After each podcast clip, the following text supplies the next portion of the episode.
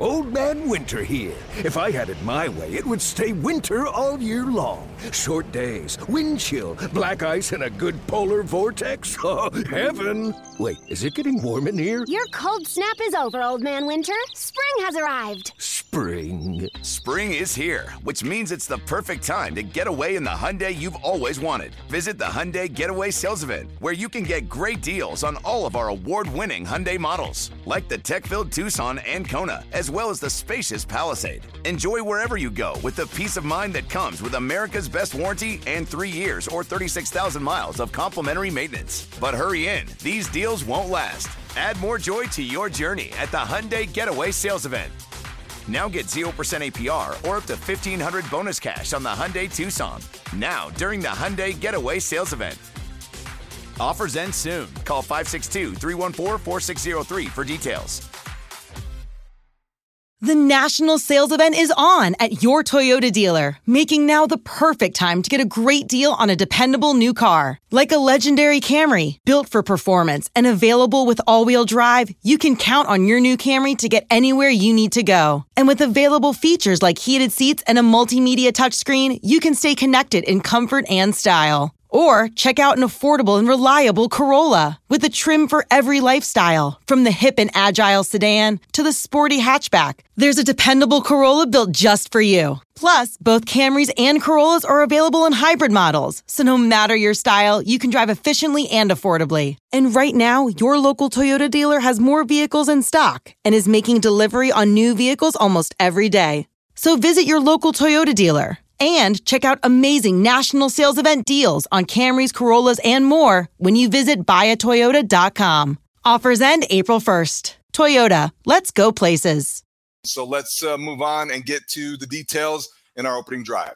It's time for the opening, the, the opening drive. Okay, so we alluded to it a little bit, Dan. I, I think that this has the makings as much as you want to you know, keep an even keel here, and we're going to, but it does have the makings to be a, one of those kind of victories that causes you to rethink this entire season. And that's one end of it. I think you it, it was so convincing and so thorough and so uh, I, I, think just overwhelming in terms of the way yeah. they control the line of scrimmage. It makes you wonder not necessarily where this has been, because I think we understand what went on to get to this point, but where this could be headed. Well, that's it, right? And and so that that, that I think is is fascinating in a week like this because now you have to turn the page quickly, right? And you have to go on the road again in a couple days to go play the Dallas Cowboys in their building with a defense that can take you apart. And I picked the Commanders two weeks ago to beat the Bears because I was worried about how a young team would handle preparation in a short week. This is a little bit longer than that, but it's still a short week that's going to be very demanding on how quickly you can reset and refocus and get yourself absorbed into a new game plan, right? That is going to require you to be very sharp and efficient and crisp to be able to, to, to keep Dan Quinn and Micah Parsons and the rest of that, that Cowboys defense at bay. And so this is going to be fascinating to see what they can do with this. Listen, you know what locker rooms are like after after wins like Monday nights, right? There's a, a, a, level of satisfaction, a level of understandable jubilance. But in the Bears locker room on Monday night, there was also an understanding that, look, we know who we are right now, and we're not going to get out over our skis and start attaching bigger picture significance to this than there was. Cole Kmet was asked, hey, is this a turning point? And he said, look, slow down, right? Like pump the brakes. Let's not get out in front of ourselves and start calling every little bit of success we have a turning point. But it certainly had the feeling of an effort that can be replicated replicated. And if it can be replicated and become consistent, now all of a sudden you're, you're climbing the stairs to becoming relevant again. And that's where I think this week now has to be a stair climb, right? You can't be generating this momentum, David, and then all of a sudden stumbling back four steps where a week from now we're talking about them getting drubbed in Dallas and all of this being left behind so quickly. Good point. It's, it's it definitely you need some perspective. Just like if things were were bad and they got trounced, you'd have the same sort of cautionary words. So you, you, I appreciated what you had to write on chicagotribune.com. um, I wrote my column on 670thescore.com. I think everyone's going to have their takeaways. This, I guess, generally speaking, is, is the way that uh, I, I, look at what happened on Monday night in Foxborough is that did not expect the Bears to look like a team on the rise. And then it was unmistakable that this looked like a team that may not have all the talent yet. They certainly don't have all the holes filled yet. We've been talking about what they have in, in terms of offseason cap space and draft capital. And there's some people still out there maybe want them to tank to get a better draft pick. But I do think what I took away from them being able to beat the Patriots as, as soundly as they did and to do it in the fashion that they did. This looks like a team that understands and embraces coaching. And I love how Matt Eberflus explained it. And I, from being a, a, Midwestern guy, a son of the Mac, and listen, he's speaking my language, and, and, I, and I'm, I'm just, you know, as transparent as I can be. He talked about practice, and he talked about individual sessions being longer, and he talked about the relationship between mm-hmm. the position coach and the player, and how that is the core of every good football team. And I'm telling you what, Dan. This stuff is corny. It is old fashioned, but you know what I felt like last night proved? it's also working. Yeah, it, but but so it, it's being able to to to put this in a strainer, right, and sift out the corn and see what comes into the bowl beneath it, right. And I think there's some real substance to some of this stuff. And and I wrote down in my notes. I'm glad you brought it up day after game for me, like uh, I can show you here, that there are so many notes written in so many different pockets of my piece of paper because there's so many things to talk about. And one of the things I wrote down was Matt's sort of emphasis on this position coach player relationship as the foundation of things that he's trying to build inside Halas Hall. And that's all about how do we get guys to focus every single day of the week on the on the fundamentals and techniques that we're teaching them so that when moments come in a game, they can execute those, right? And and, and corny or not corny, that is a, a formula for succeeding at a high level in this league. Now, you need talent. You need guys who, who, who do this on an everyday basis to get to the highest levels here. But I think part of leadership, David, is providing direction. And I think the one thing that I've been eh, eh, thoroughly impressed with Matt Eberflus since he got here is the fact that he is so very specific and clear with the direction he gives his players and his coaches. And, and you see results in, in moments like Monday, and you say, okay, you know, use this as fuel to get you where you ultimately want to go. That's the word too leadership. The Bears yeah. needed his kind of leadership. And the one thing about being a good leader is you have to be consistent, you have to be structured, you have to be uh, organized, and you have to be who you are. And that's the one thing I really appreciate about what Matt Eberflus has been so far through seven games or through eight months or what, however long it's been. This is a guy who is true to himself and whoever he is at 52 years old, the first time NFL head coach. And Dan, that's why uh, there were a lot of plays that stood out, and there's some great stuff that we'll yeah. talk about the sidearm throw, this and that. I have to say, the one play that I found myself smiling, I caught myself smiling at was fourth and two, 25 seconds left. The Bears took a knee. the Bears took a knee because they didn't need to prove anything. They didn't need to show off. And he was asked about that on Monday after the game. Matt Eberflus, why didn't you try to score down there? A lot of coaches might have, Dan. We all have seen examples where guys would have. And he just said his respect for the game. And he shrugged. Well, and that's I, I love that about the way this Bears season, the way this Bears coaching staff is structured. They're just doing their jobs and they have a respect for every step along the way. I'll push back on you a little bit on that one because they did try to score on first, second, and third down on that same series inside inside the 10 yard line, and Trestan Ebner just couldn't take any of his three chances across the goal line as that was unfolding, you know, I, I, we had made our way down at the two minute warning into the tunnel uh, to watch the rest of it up on the on the, the screen, given where that game was at. And and I think there was a, a general sense that, wow, wouldn't it be really cool if the Bears could tack 40 on Belichick in okay, Gillette, Gillette Lab Stadium? Okay, no, I mean, like, yeah. look like it would have been look like you and I don't talk about 30 point outings ever, right? Like right, the last right. time the Bears scored 30 was in December of 2020 against the Jacksonville Jaguars, and that's how long it goes. I was walking out of the uh, stadium in, in, in, New Jersey after the Bears lost to the Giants, right? They, didn't score a touchdown the whole day. It was, what, what was the final of that? 20 to 12, 23 to 12, somewhere in there, right? And Mark Potash and I were talking about, wouldn't it be cool one week to go into a locker room and have to ask a team about like the third or the fourth touchdown that they had in the game, right? Like these basic yeah. things. And last night, one of those, you said it at the start of this segment that, that there were just, there were moments you, you've got a, a, a list on your, your play sheet of we could talk about this for three minutes. We could talk about this for, there there were so many moments that where the Bears offense, defense, and special teams made big plays where you go, wow, that's what winning football looks like, where you can't even choose which one you want to get to because there's too many on the menu, right? And so you've got to just kind of be selective and, and, and highlight a handful. I do think that you're right. They tried to score in first, second, and third down. But that was kind of in the context of the game. Sure. And, the, the, and, I understand that. So anyway, but but I thought that was a good moment.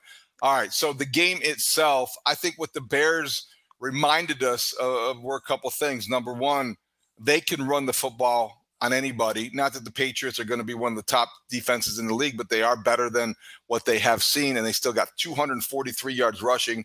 Secondly, they're improving the way they stop the run, Dan. 26 points in the last two games for that defense, and Justin Jones had a big night, and this this uh, run defense that I thought would struggle against the Patriots running game did not. The third thing, the big thing, I think, was the Bears are unbelievably more stable at the quarterback position than the Patriots were. And the Patriots started the wrong guy. Bill Belichick made the wrong call. And that doesn't happen often, but when it does, you have to take advantage. And it they did. And the last thing I think was the Bears were dominant in all phases, and that includes the special teams. There wasn't that mistake that cost them uh, in a big way. Dante Pettis provided some security, and Cairo Santos, my yeah. goodness, he's automatic. So we may we may eh, I'll, I'll I'll save some of my thoughts on Cairo for, for a little bit later in the podcast because I think there's a, a, spot to to honor him here. But you're right, the Bears were uh, efficient in all three phases. And and as impressive as anything, David, was when Bailey Zappe comes in and gives them that 14 to 10 lead, right? And you get that spark and you get that surge within three minutes where you have – you know the, the, the, the, stadium's alive and and and your upstart quarterback is doing the things that the, the the crowd was chanting for him to do. And then all of a sudden the bears responded right? That response drive that they had after they went down 14 to 10 and, and, and went on a 75 yard march and put the ball in the end zone and took the lead back as it turned out took the lead back for the rest of the night was an enormous show of of of resilience from a team that I think everyone kind of felt like when when when the Patriots scored that second touchdown, it was like, uh oh, here we go again, right? This is one of those classic Bears primetime games where this thing just unravels on them. It's embarrassing. You've got two high profile broadcasters to tell the the entire nation how embarrassing this is. And and, and on my rewatch on on on Tuesday morning, David, I was just stunned because how often do we get a Troy Aikman Joe Buck game where where Troy Aikman is just gushing about what he's seeing from the Chicago Bears. And it was just notable. You're sitting there and you're going, man, he's right. He's right. There's some really, really solid play here. And and it's worth highlighting. And it's it, it's I think for the Bears' sake, it's a confidence builder. And it's really cool that it came on that stage because it, it, lets the rest of the world know that there's something uh, there's something here. Now they've just got to unearth it more consistently. To that end, before we get to game balls, I would add this Troy Aikman has suffered through a lot of bad Bears football, and we have heard the disgust in his voice, haven't we? We have heard the disappointment that he has uh, described the Bears and what this Matt Nagy's doing, or even going further back than that. And this is what he said last night during the game about the victory. Quote, this is the type of game that can really change the trajectory of an organization. Now, is that is that exaggeration? Is that anything more than uh, an opportunity? No. I mean, we're not saying that they have done anything yet, but to have somebody who isn't prone to hyperbole, somebody yeah. who doesn't exaggerate, put it in that context I think it underscores exactly what we were watching. Well, and he said can. He didn't say will, right? And so now it's up to the Bears to turn can into will, and let's see what they can do with that. Uh, I, I, did want to pick your brain on this before we get to game balls. The Belichick uh, conundrum here uh, fascinates me because I think Bill Belichick has kind of caught himself in a lie here in, in, in terms of what his plans were for Monday night, what his plans are going forward. And because he's always so weird and evasive and strategically weird and evasive, I think he's almost basically fashioned himself a trap that he himself stepped in. And now he's got to figure out how to re win his locker room back when you're telling people, oh, yeah, we were going to take Mac out at some point anyway. Uh, and then you tell Lisa Salters at halftime that Mac's going to play in the second half and then he doesn't play in the second half. And now you've got a full blown quarterback controversy in your hands you have a last place football team in the AFC East, which I don't know the last time that the, the Patriots this deep into a season were were looking up at three other teams in their division the way they are now. And so you, you just got you've just got a, a, crisis, right? I mean, you do have a crisis in, in, in New England, and I just don't know uh, if it wasn't a crisis that they kind of made for themselves because the head coach was trying to get too cute and too weird. Bill Belichick on Monday night in that explanation joined Tom Brady and Aaron Rodgers as three NFL lo- legends who have never looked older or Yeah. sounded older. This guy stepped in it. He said he told somebody, then he didn't tell somebody. The whole locker room was divided on who knew what when and who was going to play. He did tell uh, Lisa Salters apparently. Now you're not ever you're not under oath when you're talking to sideline reporters, but you like to have some credibility. He doesn't need it, but come on, you're right. So he has created the mess that he has to go back to practice and face whenever they resume. That is uh, the Patriots' problem. I just never thought we would get to the point where we're talking about a Bears Patriots game and the Bears walk out of Gillette Stadium, head home to Chicago, and they of the two teams have the more stable quarterback situation. I, I mean, it, it, it's incredible, and, and we'll see where they go with it. But again, it just again, I use the word stunning at the outset of this podcast because you walked out of that building last night and you're like, "What did I see?" Like there was no way that when I parked the car here in this lot before the game that I expected to walk out of there with a 19 point Bears victory and, and and the way that they did it, right? Score the final 23 points of the game and absolutely manhandle the Patriots for the entire second half. They had no answers, and and so now the Bears have something that they can build on. All right, time to give out our game balls. Let's bring in ace producer Adam Studzinski, who reminds us that the Bears are actually the number one rushing team in the NFL after seven games. Boy, that's quite a stat, studs. I don't know if that's where you're going with your game ball, but you could pick a lot of plays. Not going to try to tell you what to do, but that is quite a statistic. Number one overall. Have they?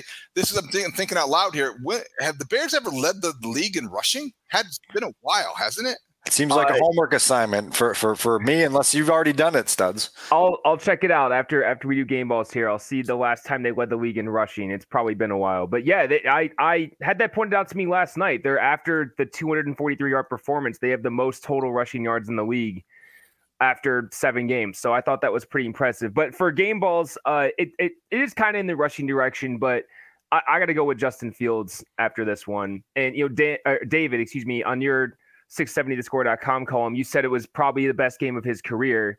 And I was thinking about that. And I think if we're looking at the complete game, this is the first time we've seen him play largely in control, with the exception of, you know, a few plays here and there for an entire game. He was calm, he was collected, he was better in the pocket, not perfect. He's far from a perfect game, but they ran the entire offense through him. A, another stat that really stood out to me was Justin Fields had 261 yards accounted for between passing yards and rushing yards in the game. The Patriots had 260 net offensive yards. So Justin Fields outgained the Patriots by himself last night. That's a great stat. And so I so that really blew me away. So I think you know game balls like Justin Fields needed this game badly. I think people that believe Justin Fields is going to be the Bears franchise quarterback going forward wanted like needed to see this kind of game badly. I'm one of them. So yeah, I, I'm giving my game balls to Justin Fields because I mean he's a huge reason that they won the game last night. So before we move on to our choices, uh, just real quick, Dan, you talked about your experience. We talked about, you know, just the living through it, covering the game or whatever the case. Studs was on the air at 3 a.m. taking right immediately after, and I think this got very interesting because this is one of those games where the reaction was almost as newsworthy as the event because of people hadn't felt like that in a very long time. Studs, quickly, how would you describe the state of Bears fans at three in the morning following that Well, you know, it's you funny. doing it- uh, You're taking calls at six seventy to score and, Yeah. and kind of kind of talking to people and giving them your take. so it's funny. I was obviously excited and, you know, running on adrenaline. I hadn't slept. And because I, I had in the middle of the Bears game, it's a funny story. Middle of the Bears game, I had to go play a flag football game and then come back home and and watch the and and rewatch the second half basically. And then I went straight into the station. So anyway, the first call I got was a real Debbie Downer. The guy was like poo-pooing the game. I'm like, come on, guy, we're not here for that tonight. so no, like I largely it was just kind of just embracing a huge win. And and you know, I think Dan, what was your words after the game? It was an ass whooping.